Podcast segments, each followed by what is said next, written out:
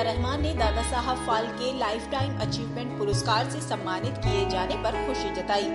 उन्होंने कहा कि वो खुश हैं कि लोगों ने आखिर उनके काम को पहचाना। इंडिया टुडे से बात करते हुए वहीदा ने कहा कि वो खुश हैं और उन्हें लगता है कि जब आप समर्पण और ईमानदारी से काम करते हैं तो आपको सम्मान मिलता है।